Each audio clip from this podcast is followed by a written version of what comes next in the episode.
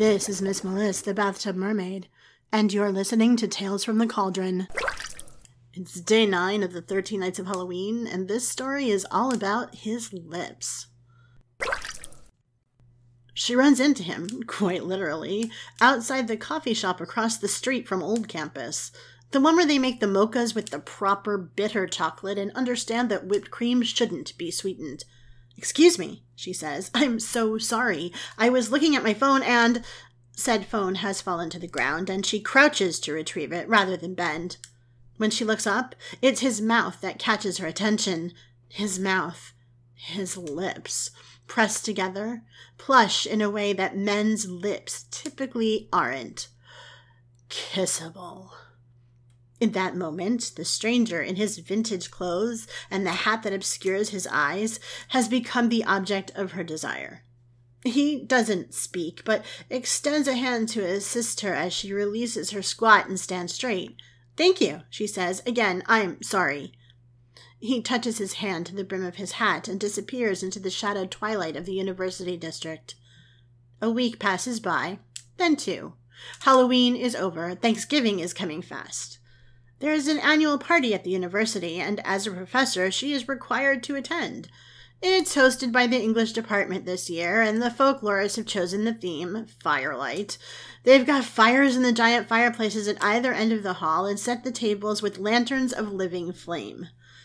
The portraits of past presidents, past tenured professors, high up on the walls, look down in judgment and envy, possibly more of the latter. She half expects to see him there, immortalized in oil paint. Instead, she spies him over by the hot hors d'oeuvres. He is serving himself some of the stuffed mushroom caps.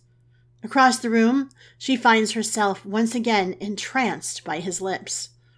She goes to him, observes that the chafing dish that once held mushrooms is now empty. He must be watching her, too, because a cool hand touches her shoulder, and he is offering a second fork, gesturing for her to share his plate.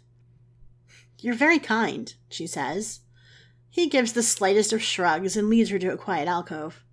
They spend the evening watching the rest of the party. They leave together. He escorts her to her apartment. Do you want to come in? she asks. He touches his hat again, and the muscles in his cheeks contract slightly, drawing his lips, God, those lips, into a subtle smile. They share a pot of tea and then a bottle of wine. She does all the talking, but somehow he conveys his opinions on her observations. Yes, Ayn Rand is overrated. No, modern students don't read enough romantic poetry. As dawn light turns the window shades pink, they move to the center of her sofa.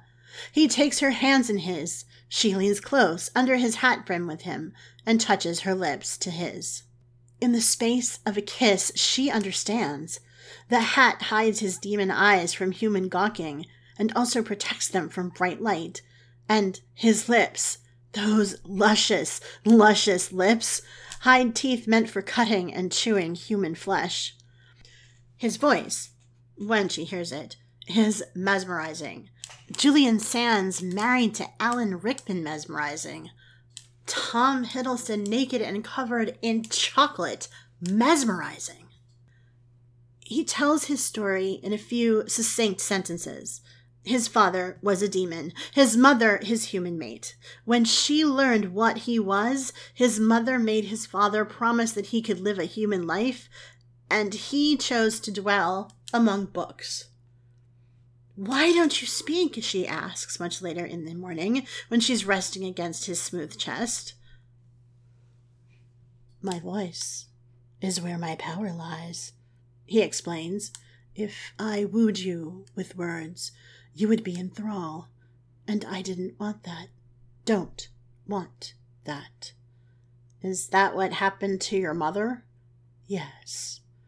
But becoming pregnant broke the thrall, and now she remains with my father out of choice. It wasn't coincidence, was it? Me running into you. No. His answers are brief, but she hears the more in them. How long can this last? She means the connection they forged. He answers by kissing her. You're wrong, you know, she tells him several days later as they're walking to the coffee shop, the first season snow falling around them. It's not your voice that draws people in. At least, it wasn't with me.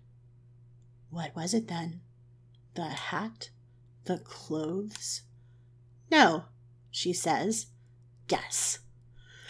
In the privacy of a darkened doorway, he smiles at her with a closed mouth covering his deadly teeth, and she stretches a gloved finger up to caress his lips.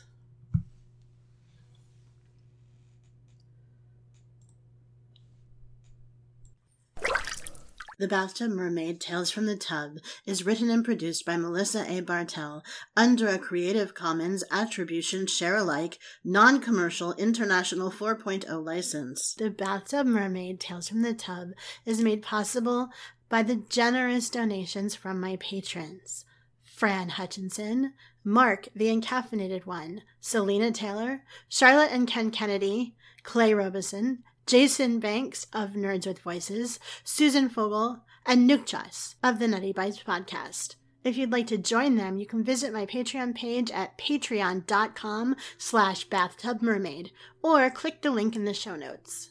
For complete show notes and my contact information, please visit www.bathtubmermaid.com. Thanks for listening.